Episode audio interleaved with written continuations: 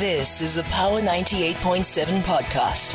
Now we're talking. Subscribe to Power 98.7 podcasts in iTunes or wherever you get your podcasts. There's more on power987.co.za. Higher Education Minister Dr. Blade Nzimande has condemned recent incidents of vandalism at tertiary institutions across the country that occurred during the, prote- the student protest over um, financial exclusions. The damage to property as well as acts of criminality since June 2020 are believed to have cost government up to 33 million rand. The minister has labeled vandalism at tertiary institutions as acts of sabotage that seek to undermine the ANC's led government from uh, progressing access to these institutions. Let's speak to the higher education, uh, the spokesperson for the Department of Higher Education, Ishmael Mnisi, joins me on the line. Good morning to you, Mr. Mnisi, and thank you for your time. Good morning, Titi, and the listeners. Okay, so let's first understand the vandalism that we are talking about here when, uh, since June 2020.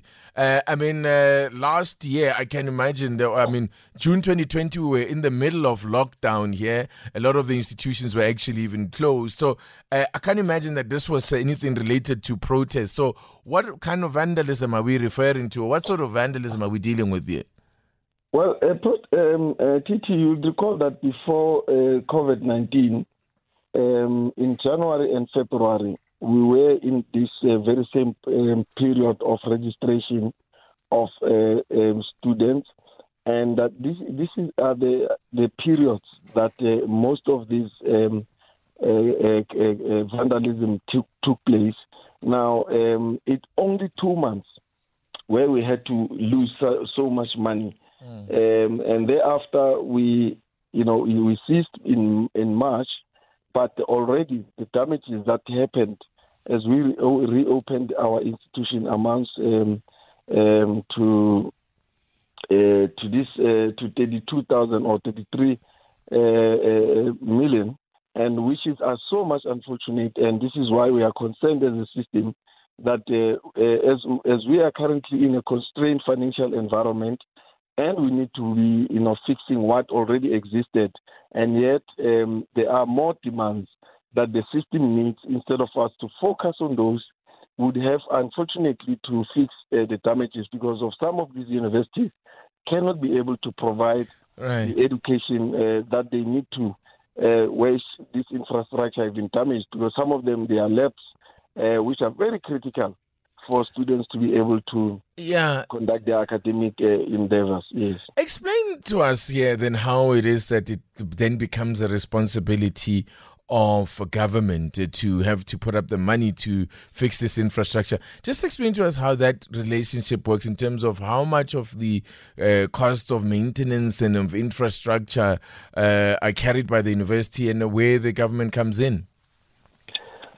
Universities uh, receive subsidy from government, um, uh, particularly on infrastructure projects. We directly, the department, um, subsidize such um, uh, infrastructure, and um, this is the reason why, you know, earlier on when we had a discussion about the enrollment plans, uh, mm. it is because they affect the revenue that uh, government gives uh, to universities. So they are state funded universities, there are these 26 universities now, the grants, if they get depleted as a result of repairs that they must make, then universities make um, a, a request from the department um, for you know uh, renovations or repairs to the infrastructure which has been damaged. Now, this is where the link is. Hence, we refer to them as public institutions, and mm. that's why this affects the money that we give uh, to the universities from year uh, in and out. Now, when you have a situation, how do you then approach this when uh, you have these claims for infrastructure, uh, the damaged infrastructure? I mean, you have uh, the, the, some of the numbers here.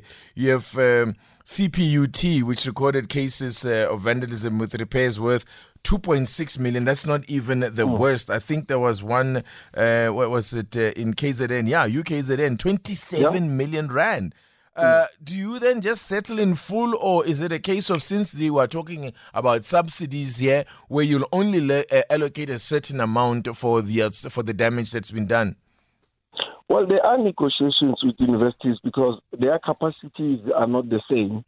Uh, our our university branch at, at, the department negotiates with them um, on on the costs that the department will provide and the ones that the universities ought to provide from their own uh, budgets.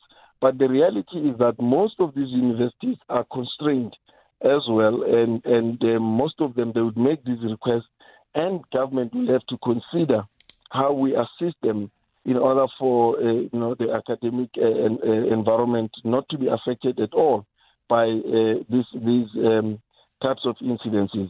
And we would, you know, in many instances, look at, at each case on its own merit, how such happened.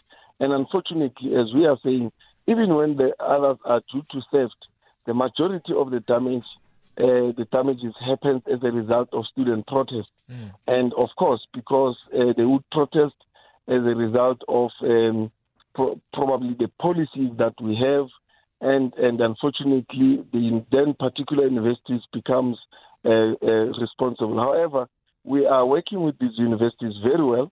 Uh, in order to ensure that we protect these institutions mm. and we and, and universities themselves um, you know, discusses with the students uh, in terms of uh, these damages or any other need that the students might have.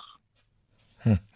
Uh, right. Now, obviously, this is money that could be better used elsewhere. You are calling on universities to do more to protect uh, their, their, their facilities. That would involve, I suppose, spending more money in some instances on security.